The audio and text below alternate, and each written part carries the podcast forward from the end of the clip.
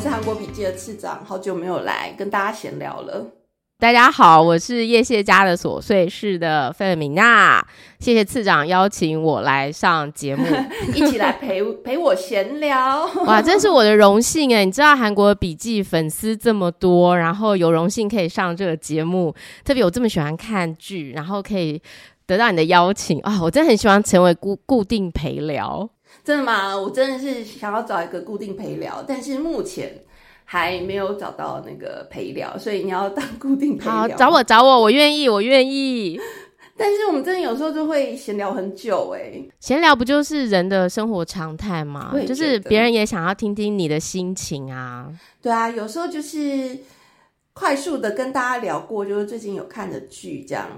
哎，我其实觉得最近有看什么好看，推荐给大家是一个还蛮重要的东西。因为我发现最近平台真的太多，然后剧太多，然后有时候如果没有这些介绍，你甚至会觉得好像浪费了时间在开了那个其实不好看的剧上面。然后现在的人又很要求，就是在短时间要获得最大满足，所以我觉得你们的这些介绍其实真的是还蛮重要的。那我先来介绍一篇，就是我。在韩笔上面其实没有提到他，我没有写，我我没有写的最主要原因是因为我怕会充满我满满的抱怨，但那个抱怨不是因为这部剧，那个抱怨是因为我自己。那我现在稍微也先克制一下，我不要就是对自己抱怨太多。就是这部戏其实很值得推荐给大家。然后你其实前两周你有做一个专题吗？对对对，我有写。它就是精神病房也会迎来清晨。其实这部剧我觉得是还蛮推荐给大家看的。它的内容的话，大概是在讲述就是去到精神病院工作的多恩，然后在精神病房里就是看到的各式各样的病患。然后与一些精神疾病的故事，其实我觉得他的整个主旨还蛮卫教的。哎，我觉得如果说是，呃，我觉得他是用一个你也有我也有的那种同同理共感。去引发人发现，说自己的内心其实都有跟剧中的人相同的一些心理的状况，就是以跟我们以前，我觉得早年的台湾啊，如果你听到这个人有精神分裂，或者是你听到这人有思觉失调，都会觉得那是一件很可怕的事情。可是我觉得这部剧是在具象化这些东西，然后让你可以感觉到说。其实它并不恐怖，就算它不能完全的治愈，可是这个东西是让你理解说，呃，当你还有这样的症状发生的时候，你是有方法可以去面对它的。所以我觉得，其实这一部剧是。提醒了我们每个人的内在都会有的一些，我们可能都很难很难面对，也不想去面对。可是，其实当你面对的时候，你就会有方法可以去处理你的各式各样的问题。你讲的还蛮好的。那我觉得他就是对我来说，就我会觉得有点卫教的意思，其实跟你讲的成分其实还蛮像的。因为我觉得他就是用呃。一种比较通俗的方式，然后来告诉大家，就是在这些不同的精神病患，就是精神疾病里头，然后这些人他们遇到这种这些精神疾病的时候，他们要如何去面对？那一般人其实看到他们的时候，也不要先用畏惧跟排挤的方式去面对他们。而且我觉得，其实他提到了很多东西，真的就是我们都会遭遇到，比方说强迫症。你知道贝克汉其实也有很严重的强迫症，真的吗？真的，你知道他的那个房间哦，就是衣柜啊，简直比人家那个百货公司在摆设的还要整齐。然后那个椅子，只要稍微那个角度不对，他就会把它调整好。我觉得那跟他在从小的时候接受到他爸爸非常严格的。教育是有相关的，然后在剧中，他的强迫症其实就是一个帮门帮人家开肛门的那个医生，他就是有那个折骨头的强迫症，就是他要一直折骨头，他才会觉得好像比较安心。但是强迫症，我觉得听起来好像。很可怕，可是其实每个人多多少少都有一点，只要这个东西没有按照你的要求，你就会有一种不安的感觉。其实这就是一种强迫症啊。然后像我自己，因为我就是我说我没有特别写的原因，是因为我自己是蛮常年，大概已经七八年。的恐慌症。对，哇，然后哎、你愿意说出来，我觉得好勇敢哦。没有，其实我在韩比上说很多次，因为你常常就会突然间有一阵子就休眠，你知道，就是冬眠，然后我很长一段时间都看不到你的文字，或者是你也没在追剧，然后你就会说，哦，你那时候因为就是需要休息呀、睡觉，可是嗯你你有很清楚的说你你遭遇到的是恐慌症吗？其实我其实我还蛮早就发病了，然后我自己在有大概三四年的时间，我不知道自己发生什么事。这么长时间，对，只是觉得说在某一些场合，我会突然整个就是无法呼吸，然后哦，呃眼前一片黑，特别是我在骑机车的时候，所以我后来就觉得这个太危险，很危险，对，我后来就是渐渐就没有骑机车。那直到有一年，我觉得有点并发忧郁症，是然后我的脑袋就是整个就结冻，像果冻一样。是，大概过了一个月吧，但是我觉得就是那个状态实在是太不正常，所以我才去就医。那就医之后，我就是把我遇到的一些状况说出来之后，才发现原来我之前就是一直困扰我的那个状况是恐慌症。那你你知道是什么东西促使这个东西发发作吗？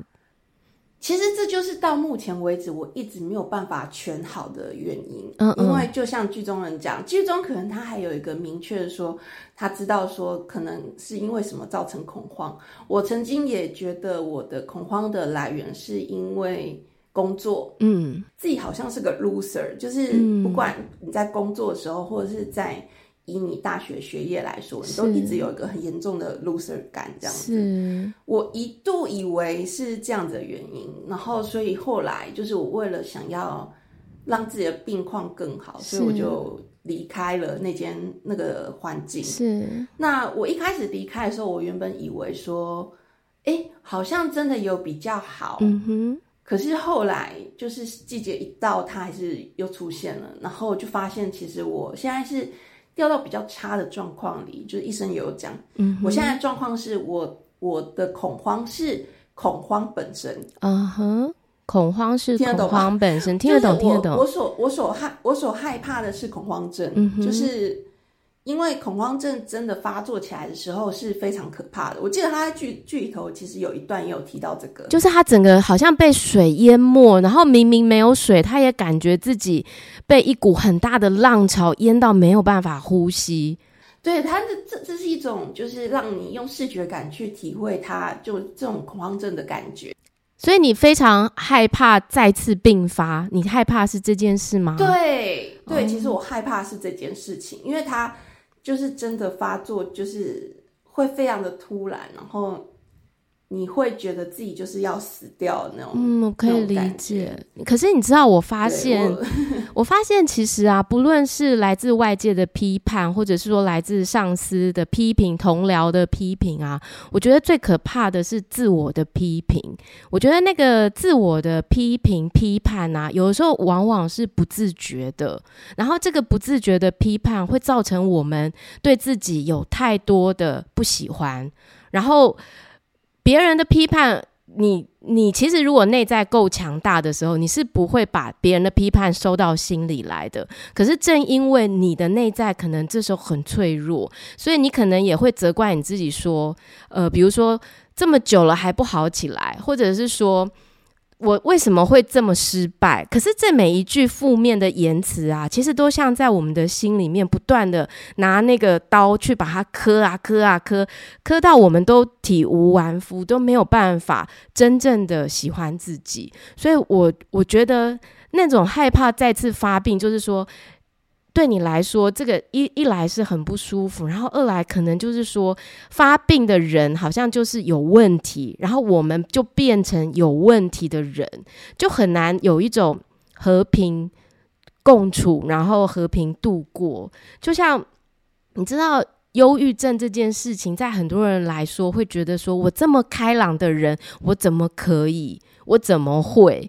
可是忧郁症真的来的就是措手不及耶，就是有一天你不想起床了，然后做任何事情都没有感觉了，然后动不动就突然间也很想哭，然后别人都叫你去运动啊，别人都叫你去交朋友啊，你根本就是人家来跟你慰问，你都不想要理任何人，可是你根本不知道你自己怎么了，真的。所以我觉得那种那种情绪是很需要被觉察，而且被看见的。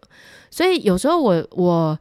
我在这边打个岔呀，跟次长分享一下，就是我最近也发现说，呃，成为妈妈也是一个很容易批判自己的呃一个开始，就是很容易因为小孩怎么样，你就很容易会觉得自己没有做好。可是其实明明你已经做得很好了，就像那个精神病房里头的第五集，你就会看到说，那个妈妈她是一个。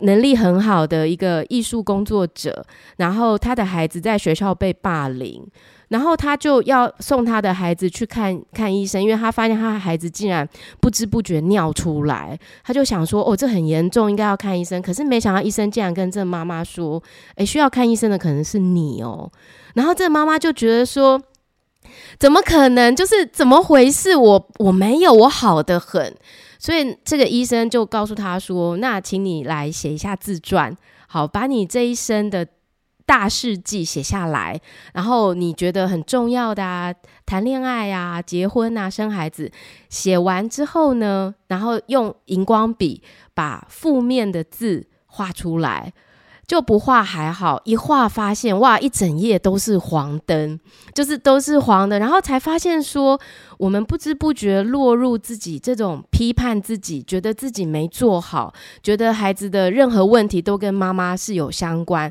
就是那个内在就变得非常没有价值感。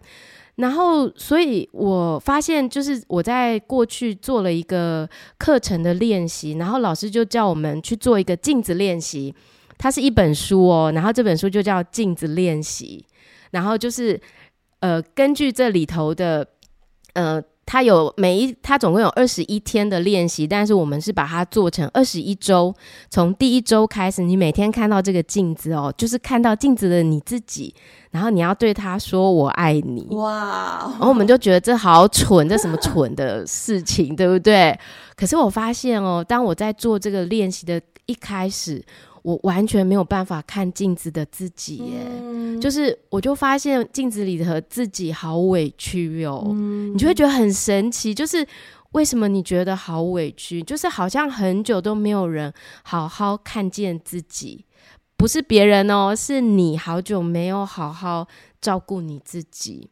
然后就是从这个练习开始，它有二十一个，你就开始每天对镜子里面做一个练习，去说话，包含放下你的要求完美，包含不要再批判你自己，然后包含当你想到你想要对自己说的话的时候，都是正面的话。这是一个不太容易的练习，可是我就发现说，当次长你在说。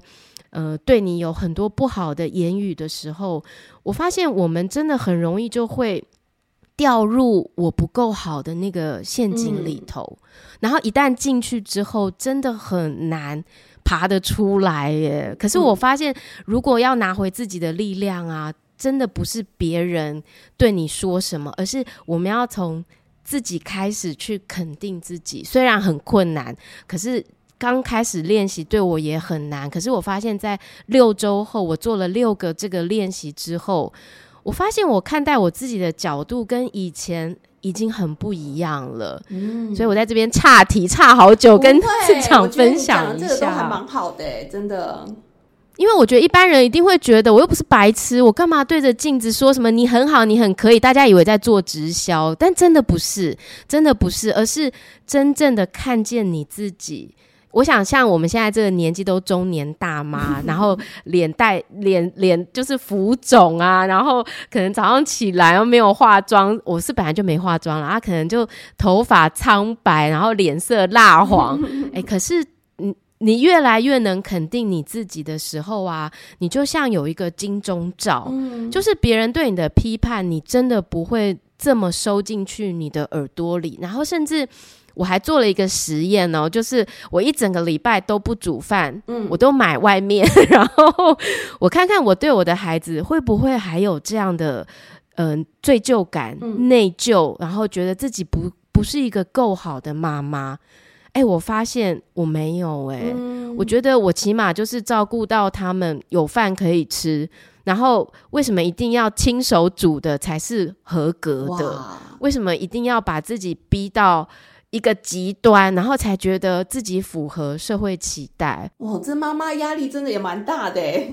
对啊，真的啊，以前只要一餐就是没有煮或什么，就会觉得很对不起小孩耶。你看我看起来很开朗、很正常，对不对？我们是不是人人都有病？真的真的没想到当妈妈压力这么大。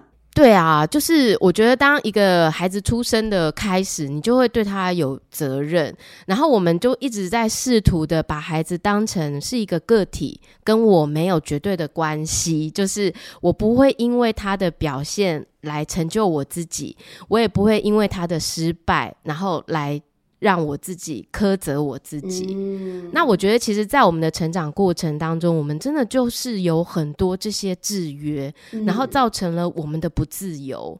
就像这个精神病房也会迎来清晨。你看那个第一集，那个那个，我们都一直以为他不是跟那个朴宝英，他跟那个塔恩说他没有病啊，他是他是好好的，然后他他妈妈才是有病的人，然后他不是后来把。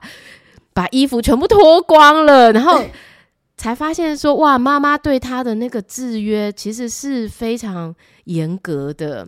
要嫁他他认为合适的对象，不喜欢吃高贵的葡萄也必须吞下去，然后竟然被妈妈一直以为他爱的就是这个葡萄。对啊，你看我们成长过程是不是有很多时候就是因为这些事情，然后让我们没有办法真的去相信。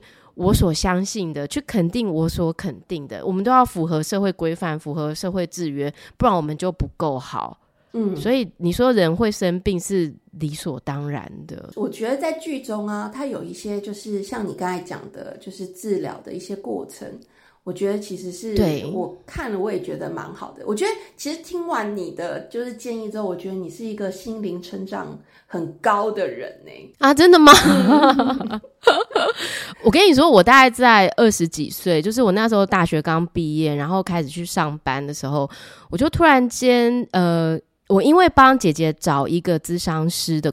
过程，然后我就发现说，我也很想要去咨商。然后我当时想要咨商的理由是，那个《无间道》里头那个梁朝伟的台词，不不对，是刘德华的台词。我想做好人。然后在这个做好人的过程，我才发现说，我为什么要做一个大家都期待的好人？然后我就做了一个十年的心理咨商。哇塞，很久哎！对，很久，真的就是在断断续续，我可能参加呃家族排列的课程，然后有催眠的课程，然后有看到自己的前世今生等等等。那我当时就是一直想要去去制约，就是我发现。我其实来自一个其实应该相对来说是非常健康，然后很快乐的家庭。可是我觉得我对我妈妈一直有一个期待，因为我妈妈就是对我们很照顾，可是她跟一般的妈妈不太一样。就是我看我同学的妈妈都这样子傻憨傻憨，然后都天天很快乐。可是我觉得我妈妈就是一个很不快乐的妈妈。就是我觉得她照顾我们，然后造就了她的不快乐，以至于我常常会觉得我是不是应该要乖一点，然后让妈妈可以开心。可是每次我都觉得我已经很乖了，为什么妈妈还是不快乐？然后当时我的治疗师就告诉我说：“你必须要理解一件事，因为你现在一直拿一个筛子，然后在那边筛，说这些筛子掉下来的这些爱才是我要的爱。”如果不是透过这个筛子筛下来的，都不是我的爱。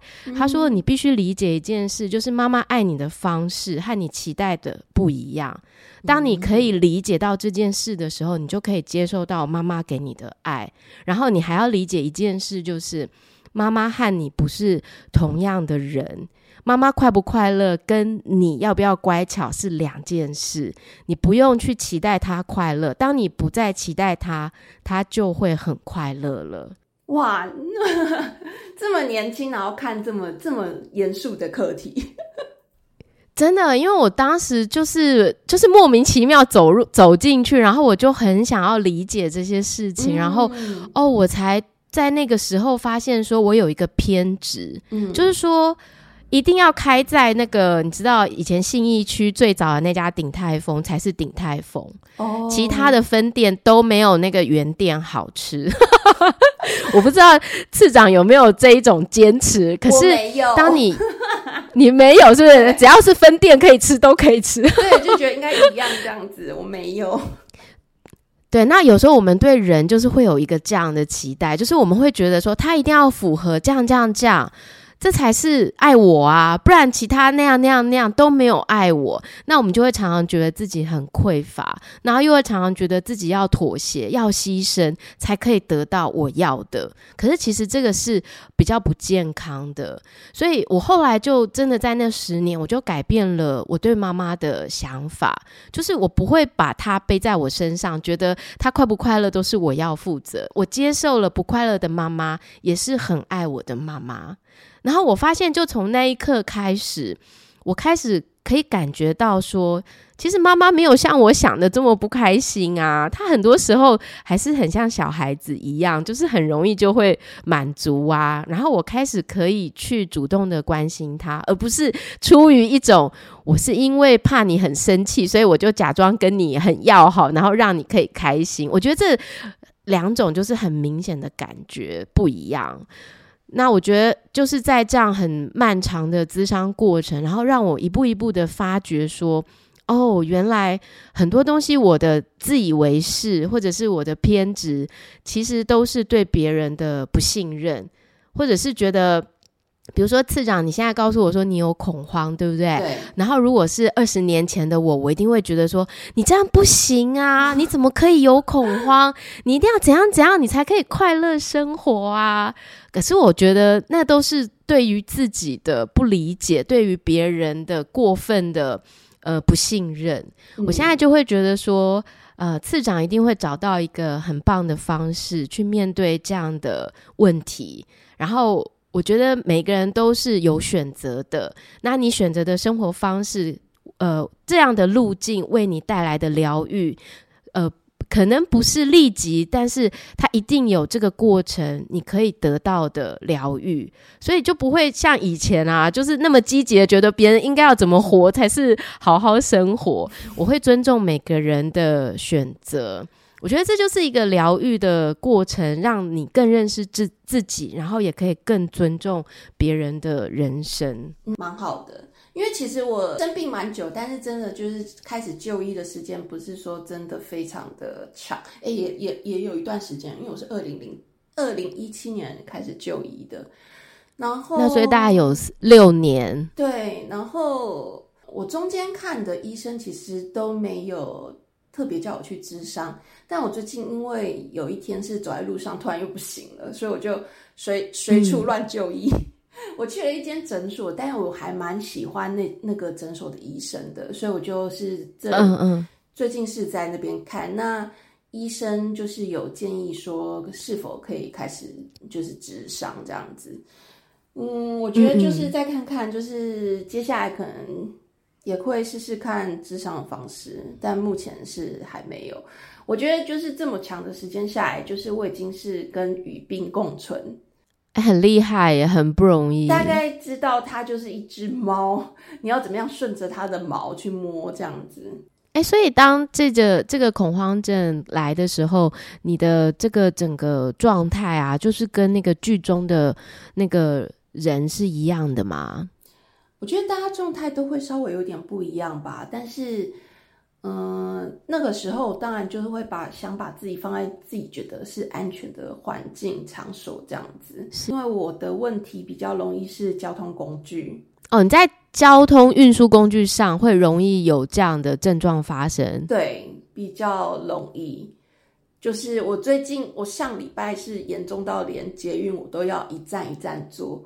我只是要从一站出来，然后再进去，然后再一站这样幸好我买了就是一二零零大都会通，幸好我有买吃到饱啦，所以就是可以让我就是出来喘息一下，不然我会觉得很有压力。就是只是做个捷运而已，所以那天花了我三个小时都还没回到家，就真的是很有病啊！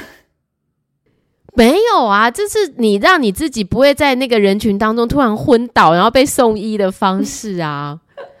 哎，但是如果你是坐那个计程车，这么小的空间会比较好，还是比较不好啊？计程车的话，因为我没有办法要求他随时停下来让我喘息哦，所以我没有办法，就是我不敢坐这么远。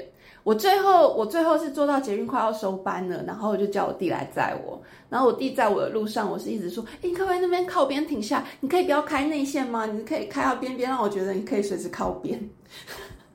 你弟可以理解你的需求吗？”他应该很困扰。哎、可是我觉得我都可以，我我非常理解耶。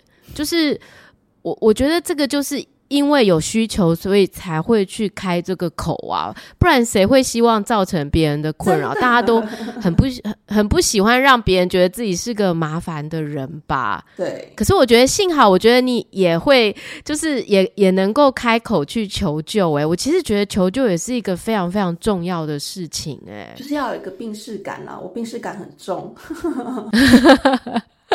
所以你现在就是还是固定的看医生，然后做咨商，然后看看说有没有机会可以在呃平平复到水准上一点点，这样吗？我目前是还没有做咨商，那我就是目前就是在看医生，然后用药这样子，然后当然就会希望说，我整个状况它不要太太常发作，就是可以控制住。是，其实基本上秋天过完之后会好很多，就是一年最严重的呃，冬天就没有这样的感觉哦，所以这个是跟季节我不知道为什么是跟季节有关呢、我就是秋天比较好发。哇，我们第一部剧聊好久哦。啊，真的吗？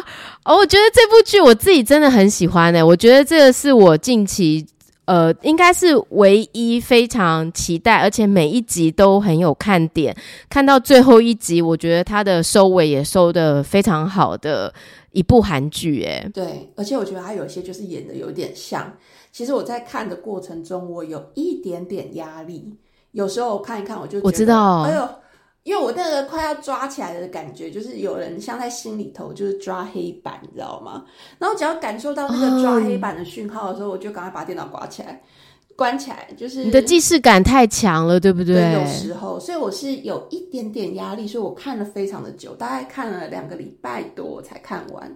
哎、你很厉害，你还是有看完。我原本以为你讲这个，我想说你不是说你不太能够看这一部吗？结果你竟然还是把它看有啊，我我。还是有把它看完，就是慢慢的看到觉得哎自己要受不了了，然后关起来，再看一下，呃要受不了了再把它关起来。哎、但是看到结局的时候，我其实很喜欢这个结局的充满希望的感觉。这个希望并不是你的病会消失，而是说，就像我刚刚说的，他可能有的时候还是会跑出来。可是当他在跑出来的时候，你是知道的，你是可以觉察到的，然后就会知道说，就像你说，有只猫在那里，对，哦，我知道了，然后对再等它慢慢的离开，这样。对，就是与它共存啦，就是你知道要如何跟他共共同的相处，共同的生活下去。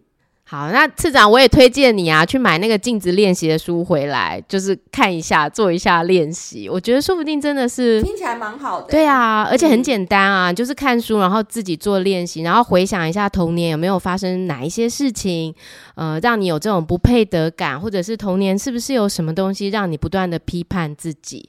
我觉得是还蛮不错的一嗯个疗愈的练习。哇，我收获良多。早上你来录音，结果是我收获良多呢。哎呦，谢谢耶！那这样可以成为正式的固定班底是吗？你要的话当然没问题啊。欢迎回到韩皮尬聊室。我们刚才前面就是聊的还蛮愉快的，所以一个不小心聊的有点长。我还要再继续分享一下我们最近有看的剧。我不知道你有没有看《闪亮的西瓜哎、我有看前面，它其实很像那个在 Apple TV 最早的那个 Koda。》。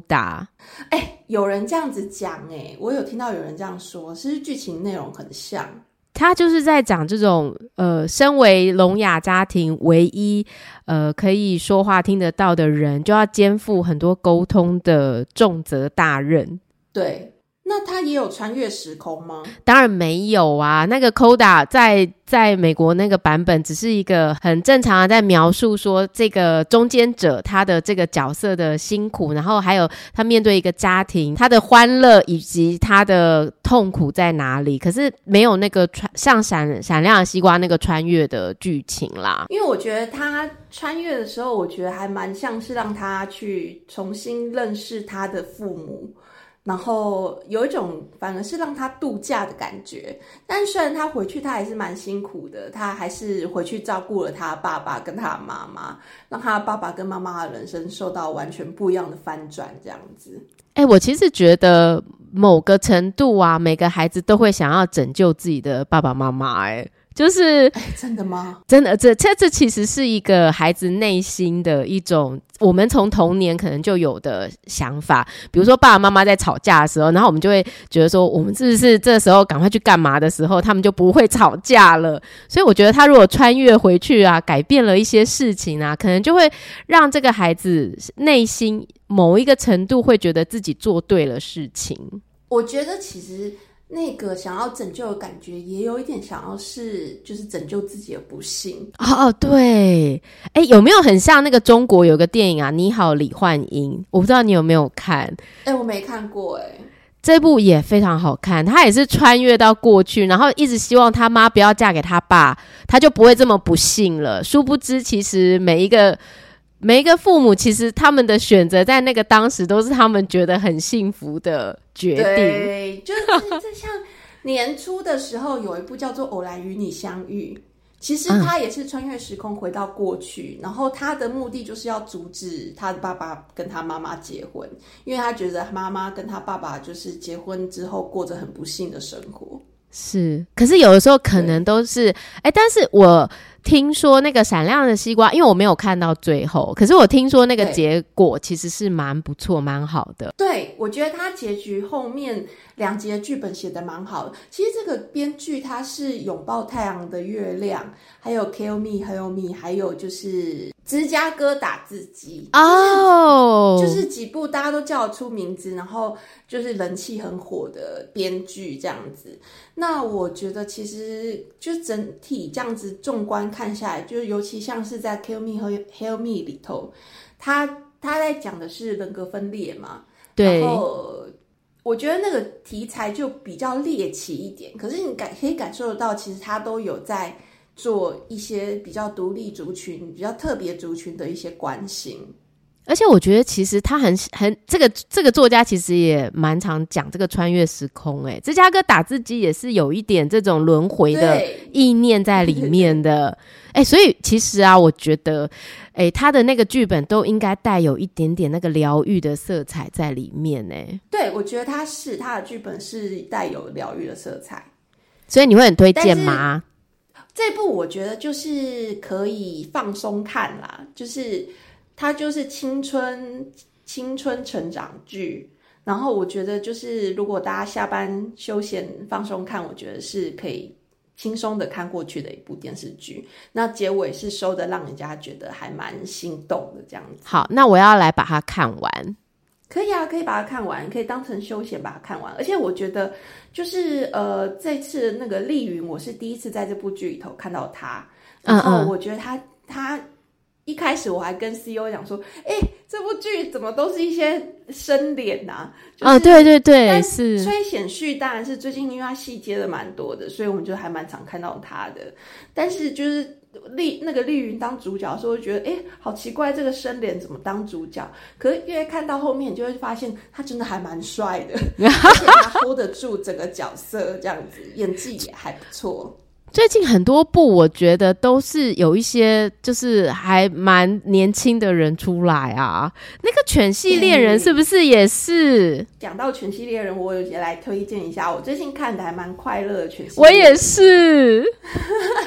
他其实哎，他就是车银优跟那个朴奎英，朴奎英就是之前那个网美网红的那一部绝世网红。对，车银优，车银优脸蛋天才。哎，我觉得他这次演老师还蛮出乎我预料，因为他很强势演高中生。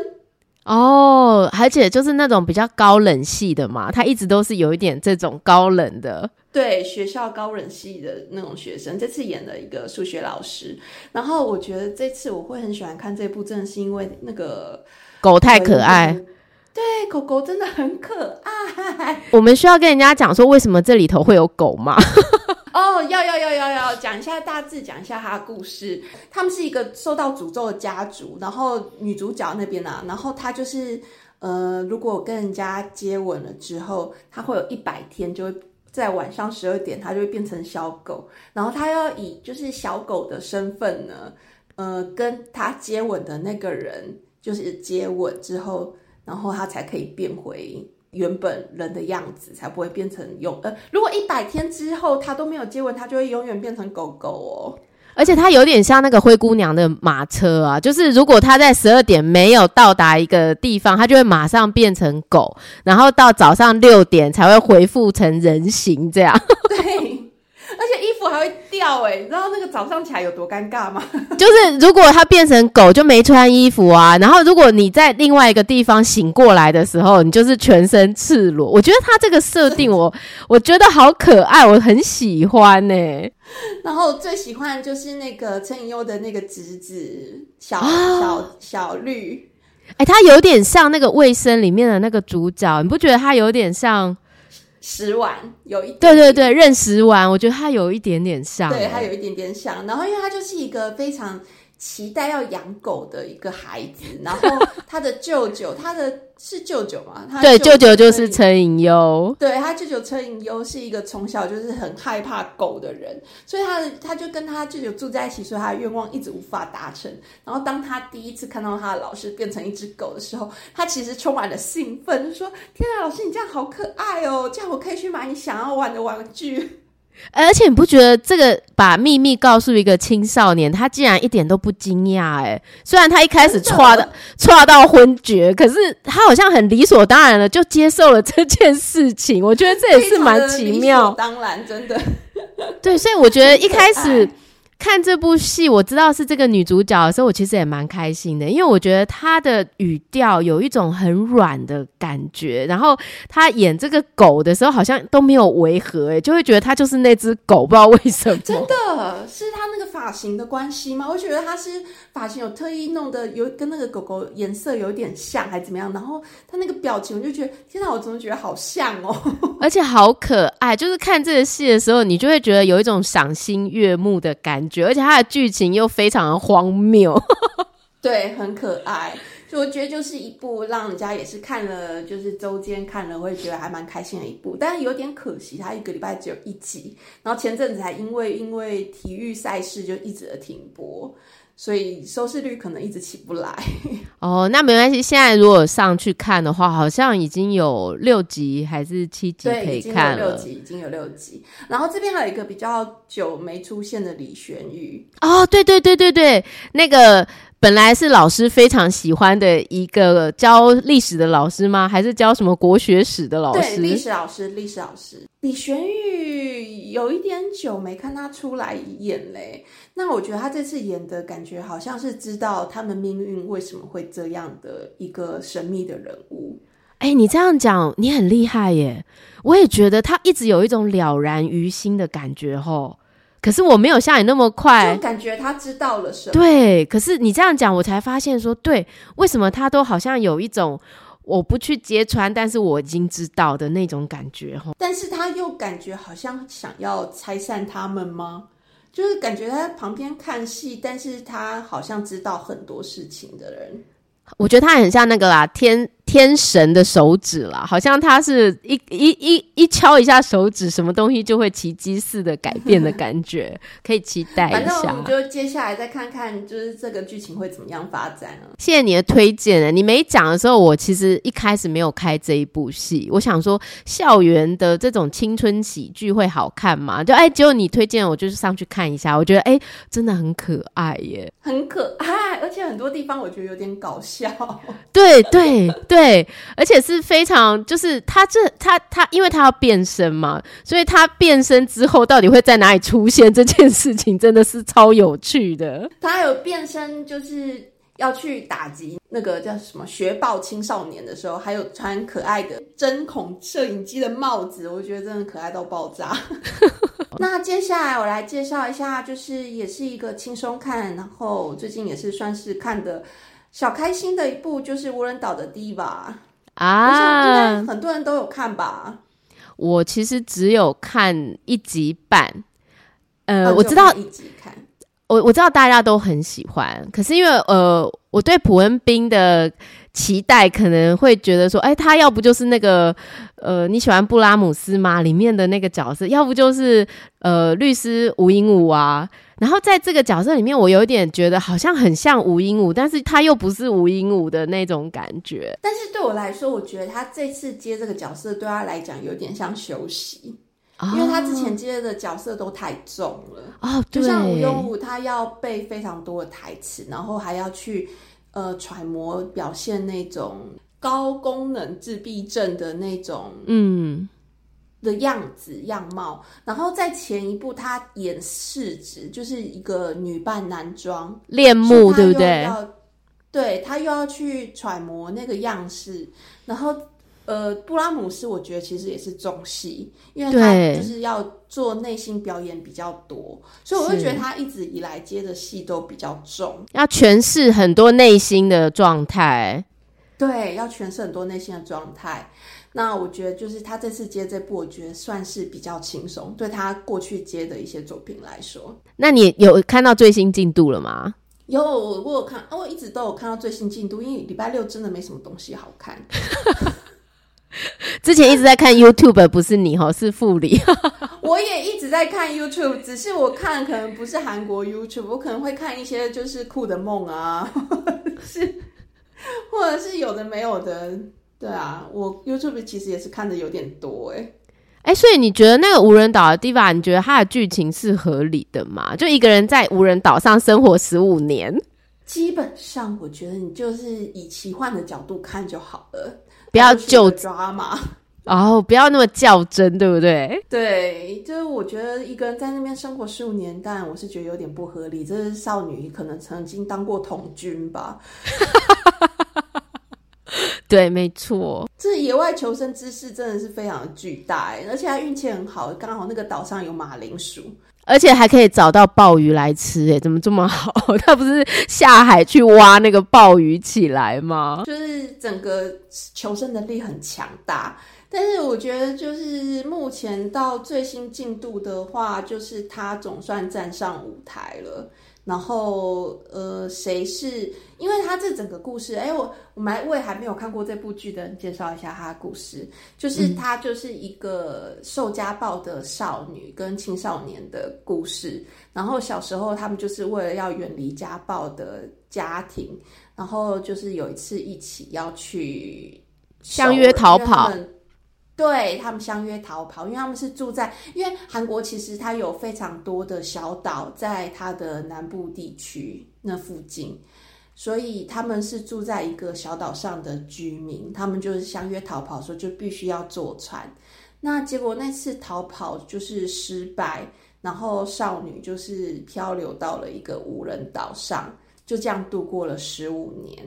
那后来，他就是想要去找回当初跟他一起逃跑的那一位少年，在那个找回逃跑少年跟他圆梦的过程之中，就是发生的故事，大约是这样故事。那他原本是想要成为一位歌手。因为他一直很喜欢里头的一个歌手，是他的粉丝。他其实也是为了要去参加他的一个一个一个聚会，所以才去到那个上船的那个地方。所以我觉得算是蛮娱乐的啦，就是娱乐看看。反正年末我都会觉得就是要看这种轻轻的。娱乐，然后浪漫爱情剧，我觉得我可以接受，轻松一点，不要打开像信徒耳哇，昨天快被韩孝周给吓坏了。哦，完全没开耶，它完全就不是我的菜，而且一实在是太久以前，我根本就不记得一在演什么。没错，我开的时候也有一种，我实在是看不下去，就是太太血腥了，然后太快了，我其实有一点心脏也快受不了，所以我也觉得可能是我们这个年纪啦，需要一点放松，一点比较缓慢的。哎，我现在发现这种类型的剧我都不是很想开耶，比如说最近二中之二。对，二中之二，然后还有男祝贺有新的非法正义，哎，好像是非法正义，哎，我都不想开，我都觉得按手手，按手手，然后就是里头就是有一些打来打去，对啊，总之就没有非常的想要开，所以我都开一些就是这种比较无脑明亮的剧。不会啦，我觉得有些真的很值得看呐，就是让你自己心情也蛮愉快的啊。我最近还有看一部叫《结婚大呃婚礼大捷》，它是陆云剧。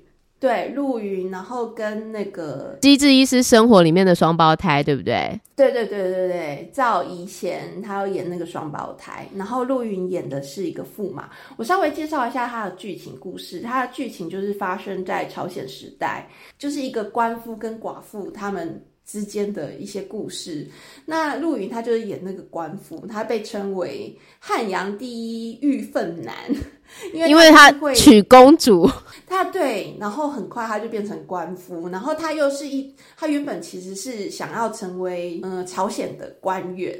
但是因为他跟公主结婚，导致他不能从从事官职这样子，所以他就会看到很多事情，他就会想要纠正，因为他是一个很重重视礼教的礼节的这种人。而且他跟公主的当天婚礼都还没举行完，公主竟然就逝世了，等于他也没有他也没有享受到驸马爷的那种尊荣，可是却要守寡八年这样。对，而且他也没有体会什么叫做爱情。然后什么是夫妻生活都没有，他是一个纯情男子哎。这时候就遇到了你说的那个那个负责帮人家当媒婆，总是在帮人家凑合谁适合谁的那个媒婆吗？寡妇对哦，寡妇赵以贤。然后赵以贤其实应该是算是有度过一个美好的婚姻生活的一个角色，所以他在当媒婆的时候，他都希望说。这些人结婚不要跟就是他们不相爱的人结婚，还还他还是希望有情人终成眷属啦。所以说明明知道说这个妈妈想要把女儿嫁到某个人家去，可是这个女儿明明喜欢的就是别人，她也不会硬去撮合这样子。那么我觉得算是轻松的古装剧啦，那也是一个非常适合大家周间排遣寂寞可以看的一个故事。哎，其实真的没有办法排遣寂寞，因为要看的还太多了吧？怎么会有这么多部 要看？还有什么？还有还有，我最近还有看《恋人》啦，但是《恋人》我觉得它相对它比较重，因为这个编剧这个。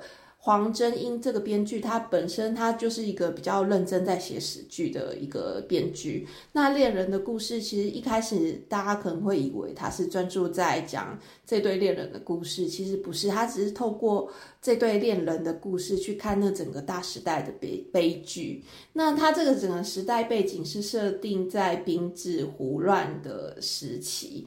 那如果对这个战争比较不了解的话，就是稍微跟大家介绍一下兵治。战争，丙子战争的话是发生在一六三六年，就是清朝的皇太极率军去攻打朝鲜的一个事件。然后那时候朝鲜的王室仁主。那这整部剧情其实我觉得还蛮专注在讲整个人主以及清朝之间的关系。我觉得他整个故事。不是只有单单讲这个战争，因为这个战争本身其实不长，但是在讲这个战争与整个国家的政局的那个过程就还蛮漫长的。尤其到这整个故事后来再讲，就是人质在韩国在朝鲜的时候，那个时候就是因为战争，呃，有被清朝抓走了非常多的人质。我看了一下韩国的资料，有人是说数十万、五十万人，五十万人说。对，也有人说，就是这个资料其实有一点夸张，因为如果要抓这么多人质，他们的饭要从哪里来？所以就是可能就是数万人的人质是有可能的。然后在那个过程之中，就是呃，后来的朝鲜也一直有要去赎回他们的人质。那在赎回的过程中，其实跟电视剧演的很像，就是他们。在那个奴隶市场被贩卖的价格就不断的就是被漫天喊价，喊到最后就是他们那些私下要去赎回人质的人，他们也变得无力去赎回。那其实后来有透过官方赎回的人质，大概就是两三千人。那剩下被就是被抓去朝鲜呃被抓去清国当奴隶的人质，大概还是有数万人，就是留在满洲地区这样子。哦，所以我一直以为恋人他不是有两季吗？我以为一直。在讲的是里面的两个男女的关系，就你现在说的是更像历史剧的那种规格。它其实是以这两个人恋人的故事去看整个历史上面的悲剧，而且就是呃，如果大家有看过《南汉山城》的话，就会知道他的故事的背景。反正就是透过这对男女，然后再讲那段整个很凄惨的历史。我觉得。算是我第一次看到很深入在讲那段时间的故事，然后讲到那个人质事件的时候，我也是第一次知道这段历史。所以这看了会不会压力超大？有一点闷，因为当你知道说，因为这对恋人他们的命运就是乖结，就是他们的命运就不断的被阻挠，就是你又发现说他们在讲的这段历史的故事。居然又是真的，比如说像那时候被俘虏到满洲去的一些妇女，她回到朝鲜之后会被人家嫌弃。哦，对哦，因为不知道他们发生了什么。对，然后就是会被被休掉、被离婚，然后或是如果没有结婚的，他可能会被家族赶出去，或者是直接杀害。然后你就会觉得，就是活在那个时候的妇女多可怜，她。他也不愿意遇到这样子的命运，然后他也不愿意就是被被强奸，反正就是没有一个人会希望自己遇到这样子的命运。然后回去之后，家里头人没有办法成为他的港湾，反而还嫌弃他。嗯，我觉得还蛮凄惨的。所以在那个时候，就是可以看到有一些妇女，她们就会选择自杀，就是一个时代的悲剧。吼，对，就是一个时代的悲剧，没错。所以大概就是跟大家介绍我们最近有看的这几部剧啦，然后接下来我觉得下一季还蛮精彩的。对啊，哎，十一月二十四要上的，真的好多都好令人期待哦。《烈女普世契约结婚传》，对这个我会期待一下。我觉得接下来有一部，我觉得可能很多人会期待吧，就是郑宇盛。我好久没看到，呃，我根本没有看过他演电视剧。他那个是改编日剧的翻拍，对不对？是长盘贵子跟风川月司最早的一个日剧的翻拍，叫《跟我说爱我》。他在讲听障人士，没错，他是翻拍啊。对，他是那个长盘贵子跟风川月司，他们在我那个年代。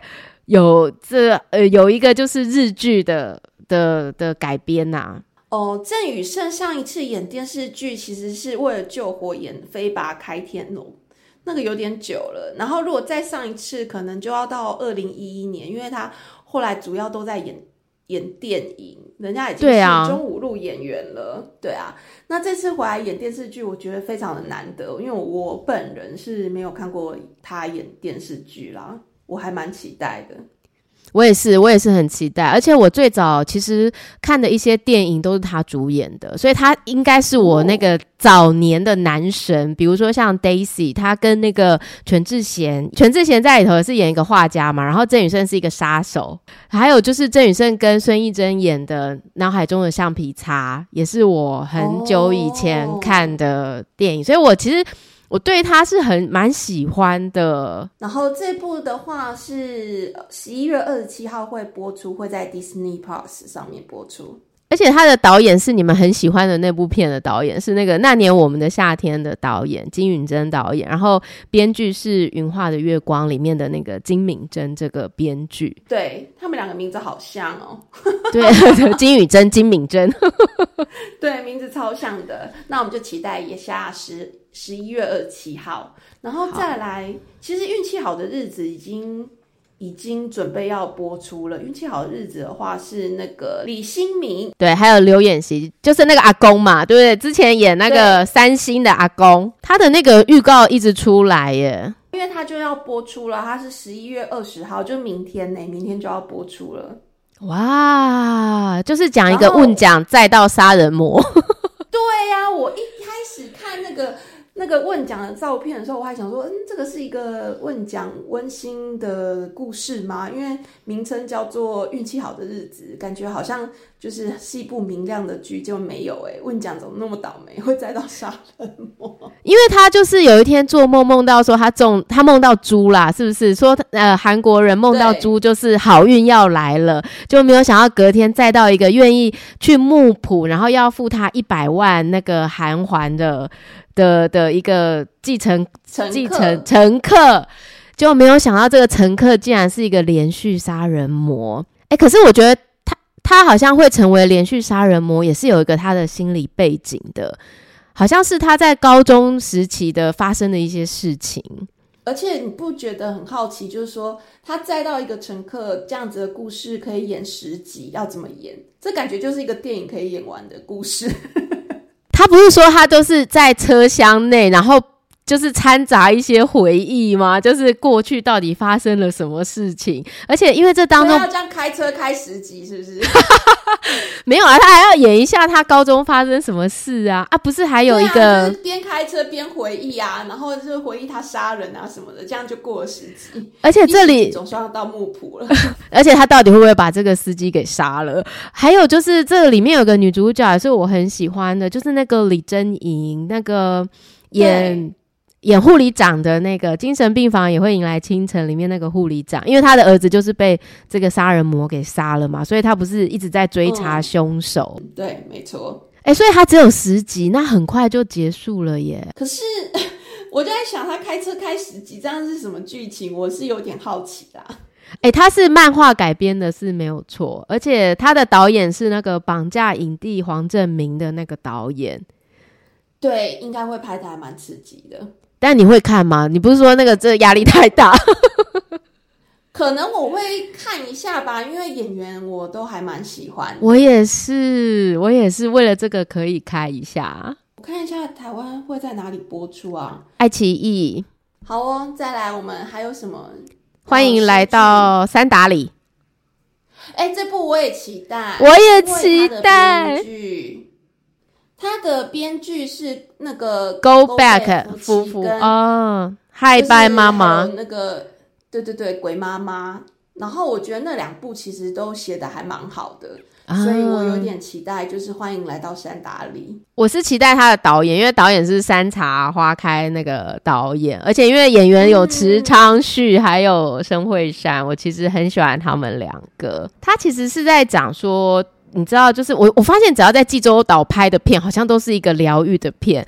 哦，他济州岛吗？对，在济州岛就对。而且他是在他这个三达是在讲说，有一个摄影师哦，叫赵三达，就是那个申惠善演的，好像就是赵三达。他好像有两个名字，然后他好像也是在可能都市做了一些什么错事，所以就回到了他的故乡，然后就。呃，再重新的去找回他自己，然后好像跟池昌玉在那池昌旭好像是从小认识的关系，然后在这个在这个后面的一个疗愈的过程，我觉得感觉有点像海岸村恰恰恰，给我的感觉上有听起来有点像，对，而且他的预告里面有一句台词我也蛮喜欢的，他就说也有时间流逝不会改变的东西，哇，那是什么？哦。对，好，反正我我是蛮期待的啦，因为这个编剧写的东西都是温馨感人类型的，是我喜欢的菜。我也是。然后再来哦，接下来有李英爱啊，对，就是 Maestra 李英爱的新剧，它是十二月九号会播出的周末剧。然后他这次是演了一个古典音乐界的新兴指挥家，我有看到他的新造型，蛮帅气的。对，蛮帅气的。所以就是稍微的期待一下，就是剧情是讲述就是有秘密的女指挥家，然后揭开在管弦乐团内发生的谜团。它的预告有点像悬疑片，就是又有杀人案的感觉，然后有一点那种悬疑，因为它是改编法国一个电视剧，所以不知道最后不能像布拉姆斯吗？哎，好像不是哦，反正还蛮令人期待的。对，期待一下李英爱。与恶魔有约在 Netflix 也是十一月二十四，然后是宋江跟金玉珍。哎，这样子宋江很就变成两部要上哎。宋江有两部吗？他的《Sweet Home》第二季我看一下是几月？哎，他很厉害，我觉得他每次接到都大制作。哎，这个与恶魔有约，我看他好像每一集的制作费是二十亿韩币。哎，天哪！好多哦，嗯，而且他的那个整个画面啊，因为他就是有一点那种奇幻剧嘛，就是宋江在里头是一个恶魔，可是突然因为遇到金玉珍，然后就丧失了他的所有的能力，哇，所以他必须要守护金玉珍，然后把他的能力拿回来，所以你就可以想象他在里头的一些。奇幻的东西可能真的是还蛮大的制作，因为变成是金玉珍是演一个企业家，然后他要跟他签跟恶魔签订一个契约，听起来感觉有点像是浮士德奇幻剧。对，哎，我其实很爱这种有超能力的，然后有那种很神鬼的，然后那有那种现实生活很难做到的这种东西，这样你才可以超越你的日常生活啊。对呀，然后又可以疗愈某一些觉得在平日没有办法被疗愈的部分，比如说这个企业家可能也是尝尽了这种人家对他有所求的这种人情冷暖，然后遇到一个这个恶魔哦。哎，这个恶魔其实是演一个好像是新进职员，然后每次都要牵他的手。我看预告是好像一直每次要牵他的手，然后都怕被发现这样子。不知道最后他们的，哎，而且哦，对不起，我刚刚讲啊，他这部片的导演就是你喜欢布拉姆斯吗的那个导演金章焕哦，我然后他的编剧是。我也是，而且他的那个编剧是《哲人王后》的编剧崔雅艺，好期待，期待，期待一下。对啊，这在 Netflix 播，我觉得嗯，的确还蛮是 Netflix 还是还是 Disney Plus？